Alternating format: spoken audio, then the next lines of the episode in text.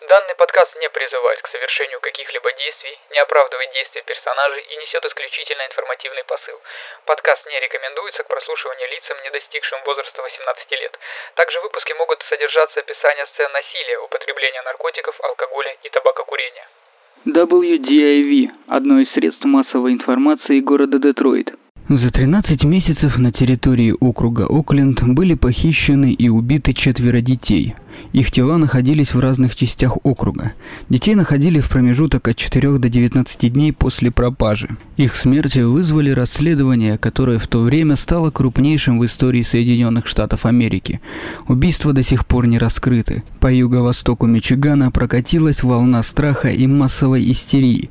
Молодые люди были оповещены об опасности, и родители заполонили улицы вокруг школ, встречая и провожая своих детей. Те немногие, кто ходил в группах и под присмотром родителей, могли уйти в дома безопасности, если чувствовали дискомфорт. Дети даже опасались использовать игровую площадку прямо за Бирмингемским полицейским участком. В Ливонии даже произошел один инцидент с участием водителя грузовика, который напал на человека, спрашивающего у двух мальчиков дорогу. Спрашивавший оказался продавцом шин из Огайо, который ничего не знал об убийствах. Детройт Ньюс объявили награду в 100 тысяч долларов США за задержание убийцы. Дело агрессивно освещалось двумя ежедневными газетами Детройта. Также оно освещалось и по многочисленным радиостанциям и телевизионным каналам. Это дело о непойманном серийном убийце, которого газеты прозвали «Бэби Систер» в переводе с английского «няня» или просто «Оклинский убийца детей».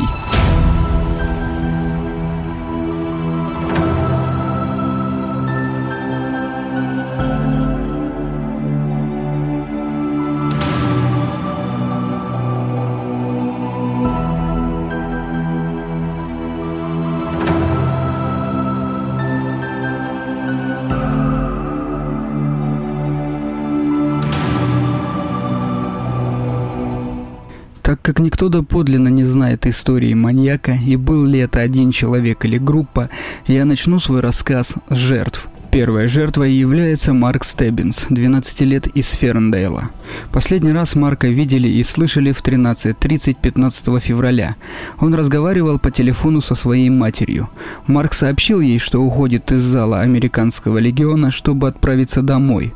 Он так и не добрался до дома, и в 11 часов вечера того же дня мать Марка позвонила в полицейское управление Ферндейла, чтобы сообщить о его пропаже. Примерно в 11.45 утра 19 февраля 1976 года бизнесмен по имени Марк Беттихаймер вышел из своего офисного здания и направился к аптеке, расположенной в торговом центре Новый Орлеан на пересечении улиц Стейн-Майлз и Гринфилд. По дороге что-то привлекло его внимание в северо-восточном углу парковки.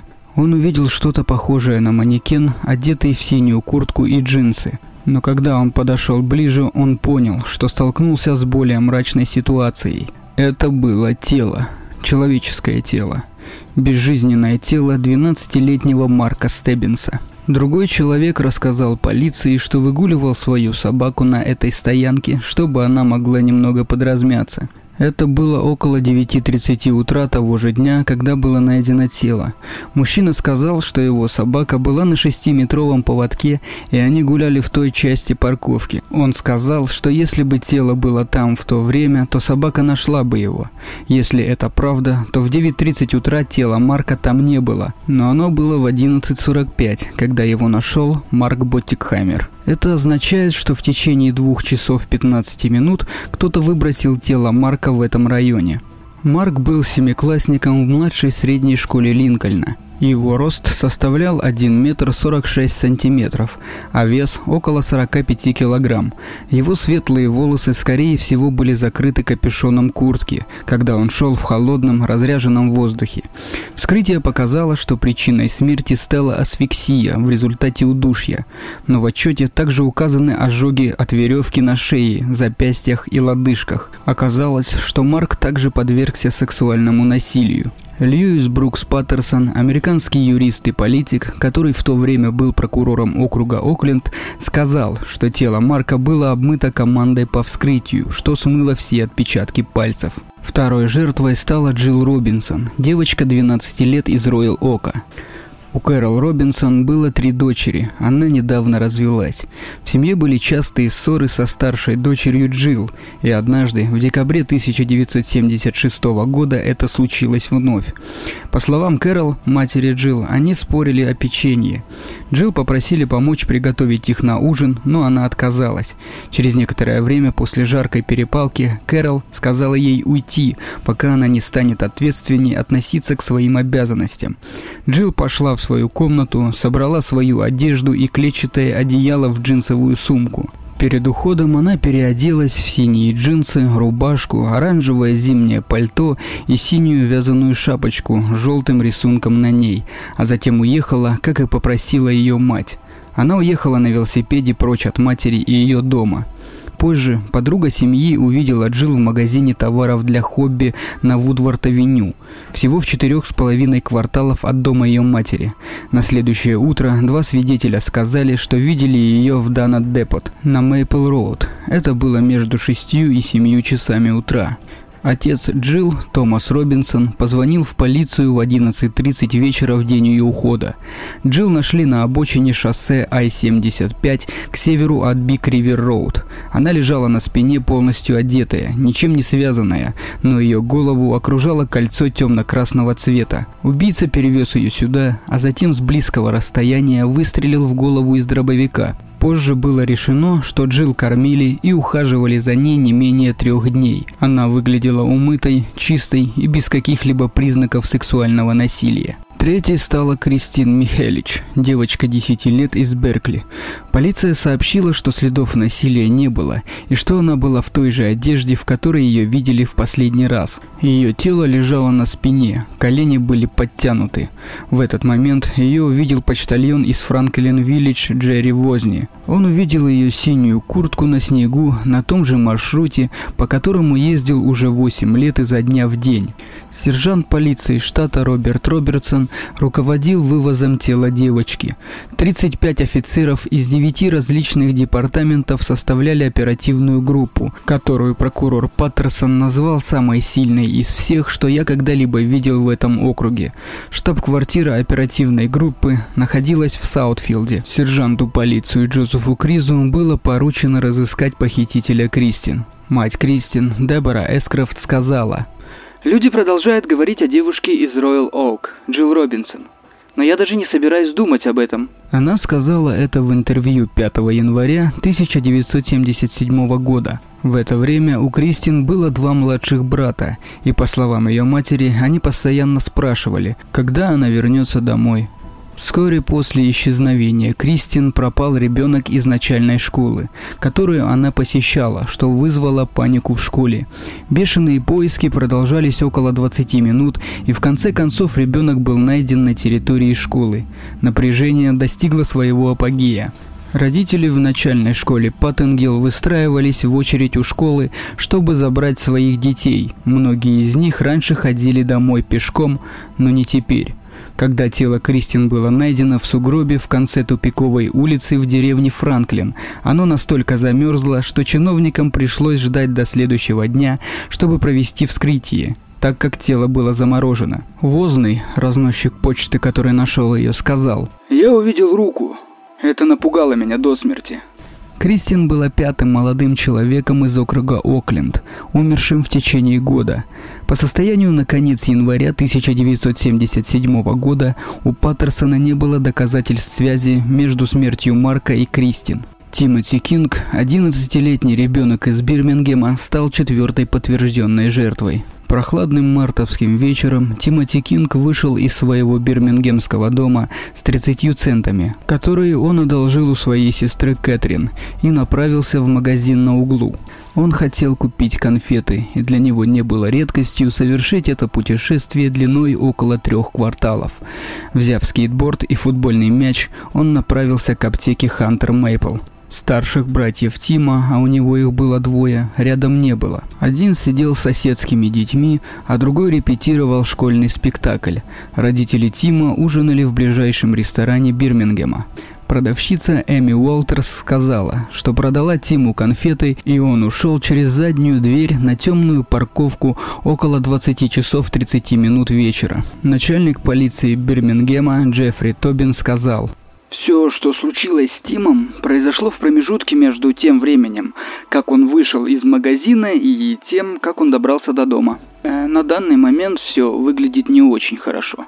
Это уже седьмой ребенок, пропавший в этом районе. Шестеро до Тимати были найдены, убитыми. Тим был только вторым мальчиком. Истерия достигла своего апогея. По словам Кэтрин, сестры Тима, он попросил ее оставить входную дверь приоткрытой, чтобы, вернувшись из магазина, он мог легко войти обратно. Кэтрин тоже ушла на ночь. Это был первый раз, когда маленький Тимми оставался дома один ночью в течение всего времени – Родители Тимати вернулись в дом около 9 часов вечера и обнаружили, что дверь приоткрыта, но Тима не было видно. Семья Кинг искала Тима повсюду.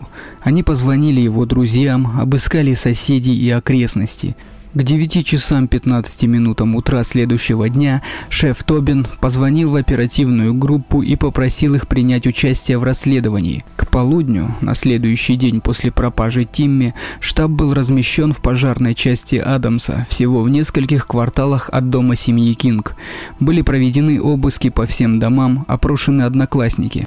Тим был похищен в среду, к четвергу 100 полицейских, волонтеры, следователи шерифа округа Окленд, вертолет округа и специальная оперативная группа прочесывали местность. В тот четверг семья Кинг большую часть дня оставалась за закрытыми дверями, но все же они сказали.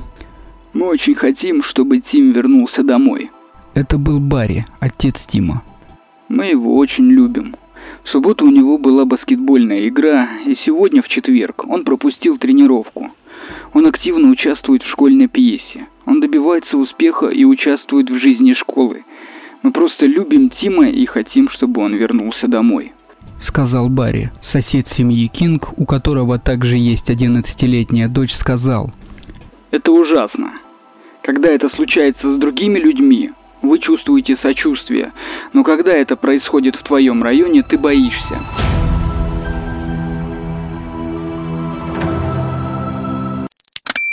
Конце концов появилась женщина с важной информацией. Она сказала, что видела, как Тим разговаривал с мужчиной на парковке аптеки. Она смогла описать мужчину, которого видела разговаривающим с мальчиком, который, по ее мнению, был Тимоти Кингом. Свидетельница также описала автомобиль, которым также, по ее мнению, управлял мужчина. Темно-синий AMC Gremlin последней модели с белыми шинами и с белой полосой на боку. Она назвала ее полоской хоккейная клюшка. По словам полиции, мужчина, которого описали свидетели, был в возрасте от 25 до 35 лет, белый, с темно-каштановыми волосами, подстриженными в лохматый стиль. У него были бараньи бакенбарды, светлый цвет лица и хлиплое телосложение – Полиция также заявила, что подозревает, что Тим был похищен одним или, возможно, двумя мужчинами, и этот человек или люди могли быть причастны к другим шести случаям убийства детей в этом районе. Мы подозреваем, что имеем дело с искушенным, умным, образованным человеком, сказал шеф Тобин. Он также сказал, что этот человек был из тех, кому ребенок доверял бы инстинктивно. Эта мысль леденила душу всех жителей района. Поскольку, казалось, все в округе были вовлечены в поиски Тимати, Барри Кинг решил обратиться к похитителям своего сына с публичной мольбой, что он и сделал на местном телевидении. Мы реалистично относимся к возможности похищения с тех пор, как это произошло. Я хочу сказать привет Тиму. Мы любим тебя, оставайся стойким. Мы с тобой, приятель. Барри Кинг также обратился с личной просьбой к полицейскому управлению Бирмингема. Я не знаю, есть ли у вас дети и хотите ли вы их иметь. Пожалуйста, отнеситесь к Тиму так же, как относитесь к своему собственному ребенку. Я не знаю, есть ли у вас брат или вы хотите его иметь, но Кэти, Крис и Марк, это братья и сестра Тима, сказали, чтобы вы обращались с ним так же, как с братом. Но мы хотим, чтобы он вернулся, пожалуйста, найдите и отправьте его нам. Тима так и не отправили домой. Вместо этого 23 марта 1977 года на грунтовой дороге в Ливонии, на небольшом удалении от очень оживленного перекрестка, один из автомобилистов нашел Тимоти Кинга. Он был мертв. В канаве, в той же одежде, в которой неделю назад отправился в аптеку. Примерно в четырех с половиной метров от тела лежал его скейтборд. Сержанта полиции штата Мичиган Джо Кризи спросили, не похоже ли это на работу убийцы детей, который убивал и раньше. «Да, есть большое сходство», — сказал Кризи. Отчеты о вскрытии показали, что тот, у кого был Тим, заботился о нем. Они кормили его любимой едой, жареным цыпленком из Кентукки, тщательно чистили и ухаживали за ним, прежде чем задушить но они также изнасиловали его, пока он находился в плену. Официальные лица заявили, что это было самое интенсивное расследование, когда-либо проводимое округом и его властными структурами. Это считается довольно большим достижением. По сей день отец Тимма, Барри, активно ищет правду. Он потратил тысячи и тысячи долларов на получение информации и документов через закон о свободе информации. Но помимо официальных жертв дела, есть еще и возможные. Про них мы тоже не можем не поговорить. Роузвилл, штат Мичиган, в 1970-х годах был городом с населением около 60 тысяч человек. Расположенный на границе Детройта в округе Макомб, он считается частью восточной стороны региона.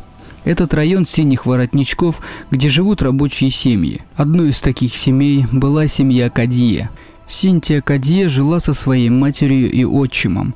Она училась в средней школе Роузвилла, которая находилась в нескольких минутах ходьбы от ее дома. Несмотря на то, что школа находилась близко, одна из ее подруг, Роуз де Стесофано, предложила подвести ее домой. «Синтия отказалась, как и всегда», — говорит де Стесофано. Это решение могло стать роковой ошибкой. 15 января 1976 года Синтия шла пешком не к дому матери и отчима, а к дому подруги. Это был запланированный визит. На самом деле, ее родители думали, что Синтия проведет там ночь, но девушки так не думали. Синтия планировала вернуться домой вечером в тот четверг, Полиция смогла подтвердить, что она добралась до дома подруги. Они также смогли выяснить, что она покинула ее дом около 8 часов вечера, предположительно направляясь домой. Ее тело было найдено тем же вечером, технически ночью, в Блумфилд Тауншип, что примерно в 42 километрах от ее дома. В час 05 ночи 16 января один из водителей заметил что-то на обочине дороги. То, что он увидел, было обнаженным безжизненным телом Синтии Рэй. Похоже, что ее череп был раздроблен тупым предметом. Полиция установила, что Синтия была изнасилована, возможно, не одним человеком. Это дело рассматривалось практически под микроскопом для поиска связи или связи между другими убитыми детьми в округе. Другой случай произошел в Бирмингеме. Чтобы вы знали, Бирмингем – это место, которое многие считают образцовой общиной на юго-востоке штата Мичиган. Это место, где каждый хотел бы жить, но большинство не могло себе этого позволить.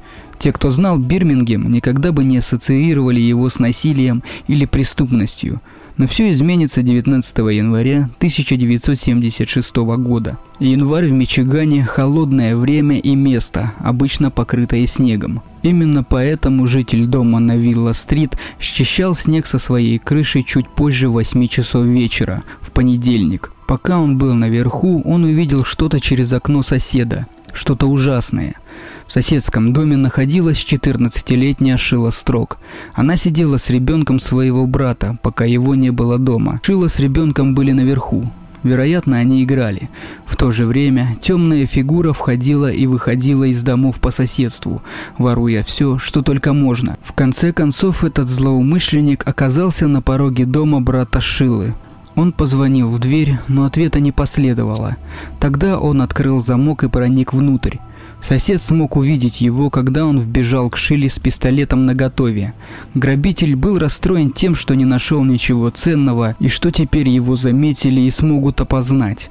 По словам полиции, грабитель заставил Шилу снять с себя одежду.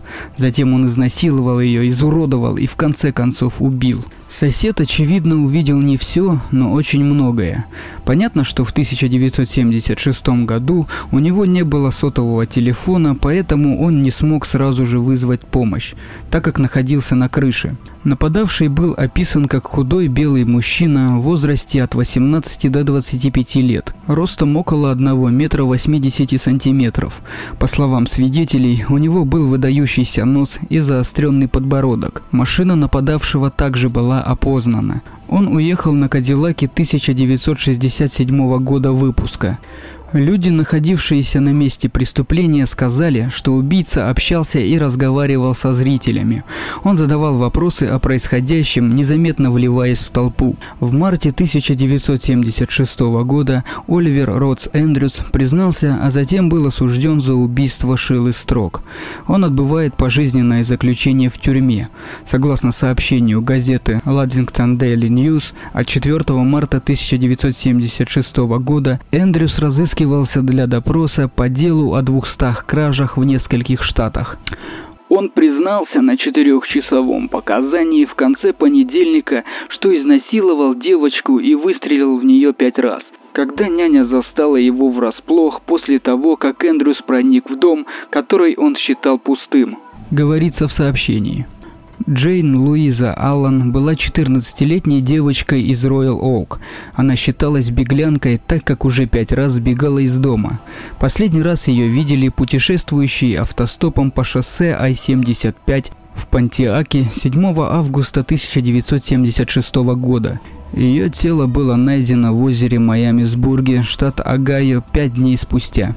Полиция заявила, что она умерла от отравления угарным газом после того, как ее продержали в багажнике автомобиля.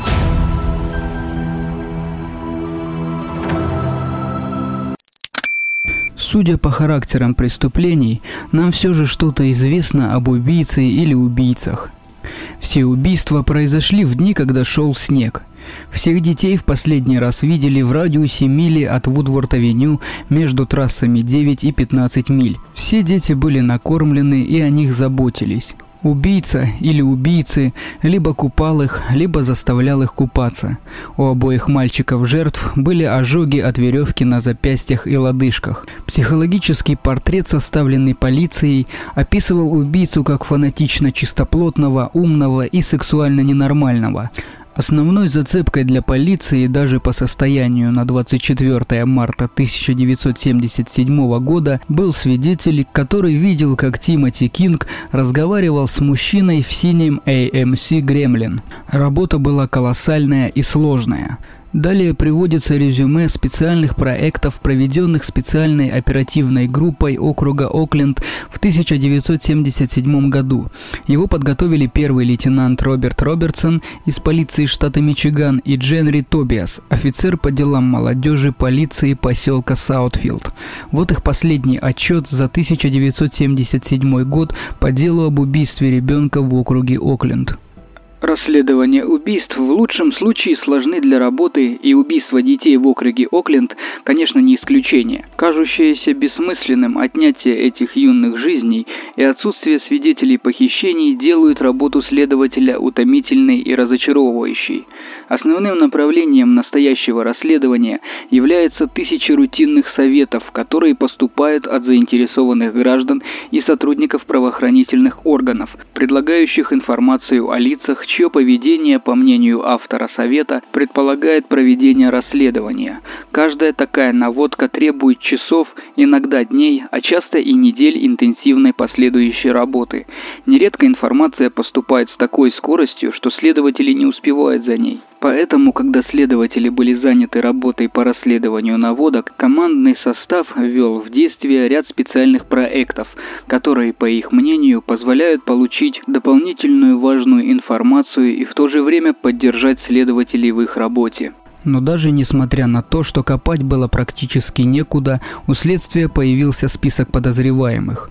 Кристофер Буш был осужденным педофилом, который жил в Блумфилд-Хиллз и покончил с собой в 1978 году. В течение десятилетий члены семей жертв считали, что убийцей мог быть именно Буш. В 1977 году 27-летний Грегори Грин был арестован по обвинению в сексуальном насилии над детьми. Грин вывел следователей на 26-летнего Буша, сообщив им, что Буш убил Стеббинса. Однако и Буш, и Грин прошли проверку на детекторе лжи. Грин был осужден и приговорен к пожизненному заключению за сексуальное насилие над маленькими мальчиками. Буш сначала получил условный срок по тем же обвинениям, а затем покончил покончил с собой. Однако в 2012 году стало известно, что нет никаких доказательств того, что Буш является убийцей детей в округе Окленд. Его ДНК не совпадает с вещественными доказательствами, которыми располагают следователи. Какие бы доказательства ни существовали или не были предоставлены, они не приводят к Бушу. Источники в полиции сообщили WDIV, что эпизод самоубийства Буша был подозрительным и мог быть убийством. Они знают, что у него был рисунок замученного мальчика, который очень напоминал жертву Марка Стеббинса. В его шкафу были найдены веревки. У него был синий автомобиль «Вега», похожий на печально известный синий гремлин, замеченный во время одного из похищений. Позже следователи выяснили, что Буш находился под стражей, пока полиция расследовала убийство и признался, что был педофилом. Следователи хотели оставить его в тюрьме, но его отпустили после того, как он согласился на сделку о признании вины. Нет ни одного доказательства, на которое мы могли бы указать и сказать, что мистер Буш убил Тимоти Кинга, Джилл Робинсон, Кристин Михелич или Марка Стеббинса. Сказал Пол Уолтон, главный помощник прокурора округа Окленд. Крис Кинг, брат Тимоти Кинга, Крис Кинг, брат Тимоти Кинга, сказал, что считает Буша причастным к этому делу, потому что на фотографиях с места самоубийства видны возможные улики, связанные с этими делами. На одной из фотографий изображен рисунок, приколотый на стене Буша, который очень похож на Стеббинса. В какой-то момент следователи заявили, что Джеймс Винсент Ганнелс – лучшая версия в деле серийного убийцы, который длится уже несколько десятилетий.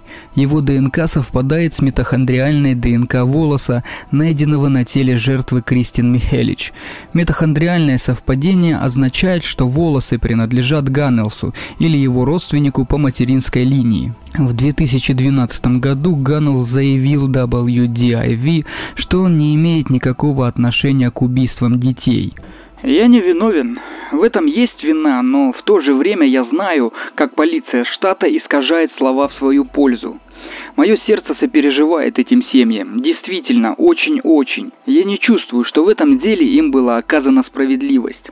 После того, как WDIV поговорила с Ганнелсом, он решил, что хочет поговорить с семьей жертвы лично и связался с семьей Кинг. Когда поступила просьба, я сомневался, стоит ли идти. Мне казалось, что будет слишком тяжело находиться в одной комнате с подозреваемым по этому делу. Теоретически возможно, что он как-то содействовал похищению или убийству Кристин Михелич сказал Крис Кинг. Его семья обратилась в полицию, которая несколько раз допрашивала Ганнелса. Согласно полицейским записям, Ганнелс провалил тест на детекторе лжи. Они задавались вопросом, что Ганнелс может сказать семье. Крис Кинг позже сказал, мы не знали, чего ожидать, но нам просто сказали задавать открытые вопросы, посмотреть, что он скажет, послушать его историю. Кто знает, возможно, он сможет пролить свет или рассказать нам что-то, чего не говорил раньше. Теодор Ламборгин и его партнер по преступлению Ричард Лоусон были частью секс-группы 1970-х годов, которая охотилась на маленьких мальчиков в детройтском районе Касс-Коридор. Из пяти человек, замешанных в этом деле, Ламборгин и Лоусон были единственными двумя живыми членами этой группировки, когда в 2006 году им были предъявлены обвинения – Ламборгину было предъявлено 19 обвинений в сексуальном насилии над детьми, а Лоусону 28 аналогичных обвинений. Ричард Лоусон, который уже отбывал пожизненное заключение за убийство, сказал WDIV в 2006 году, что он знает, кто является убийцей детей в округе Окленд. Позже WDIV получила документы с подробным описанием растления многих детей в 70-80-х годах – были названы три новых имени подозреваемых в расследовании, и одно из этих имен совпало с тем, которое Лоусон назвал в качестве убийцы детей в округе Окленд. Он назвал имя Бобби Мура, одного из погибших членов секс-группы. Следователи сказали, что они проверяют всех этих людей. Они также сказали, что не считают Ламборгина или Лоусона убийцей, но полагают, что у них есть ценная информация, которая может помочь раскрыть дело. Ламборгин отбывает пожизненное заключение в исправительном учреждении Кинрос на северном полуострове штата Мичиган. В июле 2012 года прокурор Купер рассказал об Арчибальде Эдварде Слоуни и его автомобиле Pontiac Bonneville 1966 года выпуска. Волос, найденный в машине, совпал по ДНК с уликами в двух местах преступления – Марка Стеббинса и Тимоти Кинга – Волосы принадлежат не ему, но полиция считает, что они принадлежат его знакомому. Предполагается, что Слоун работал в гараже или на заправке в районе Трасс Майл и Миддлбелт во время преступлений, совершенных убийцей в округе Окленд. Через 7 лет после смерти Тимоти Кинга Слоун был снова арестован. Ему были предъявлены два обвинения в преступном сексуальном домогательстве первой степени. Преступление было совершено в октябре 1983 года. В январе 1985 года он был приговорен к пожизненному заключению. Существует целый список других теорий и версий, на изучение которых следователи потратили десятилетия. Одно время человек под именем Аллен утверждал, что его сосед по комнате Фрэнк был убийцей детей из округа Окленд. Аллен писал письма в полицию, описывая свою связь с Фрэнком, который, по его словам, похищал детей. Другой человек под псевдонимом Боб выступил против следователей и прокуроров, утверждая, что у него есть информация, которая может раскрыть раскрыть убийцу. Боб даже обвинил их в неправильном ведении дела. Он заявил, что его собственная команда следователей уверена, что на самом деле жертв было от 10 до 16. В 2013 году анонимный информант сообщил о синем автомобиле AMC Gremlin, захороненном на фермерском поле, которое сейчас разрабатывается в Гранд-Блан. Полиция расследует, связан ли этот Гремлин с преступлениями, так как Тимоти Кинга в последний раз видели именно в синем Гремлине. Тем не менее, среди фермеров распространен подобный метод распоряжения нежелательными автомобилями. Об этой серии убийств Глен Хиршберг написал роман под названием «Дети снеговика». В нем преступник по прозвищу Снеговик убивал детей, тщательно причесывал их и чистил им одежду, чтобы затем уложить в снегу таким образом, что они казались просто спящими.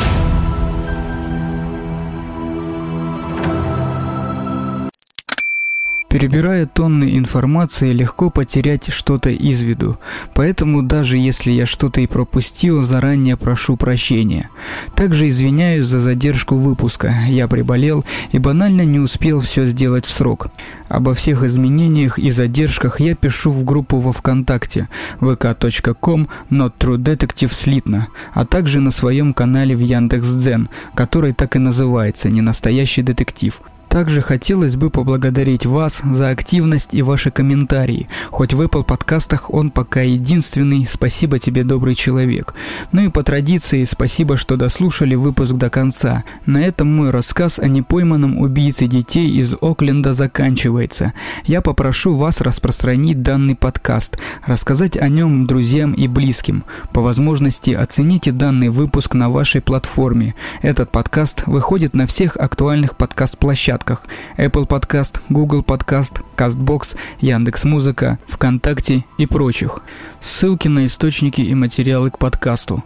Сайт clickondetroit.com Сайт wikipedia.org Книга «Оклинский убийца детей» за авторством Джесси Рассела. Они также указаны в шоу-нотах. Спасибо за внимание. Пока.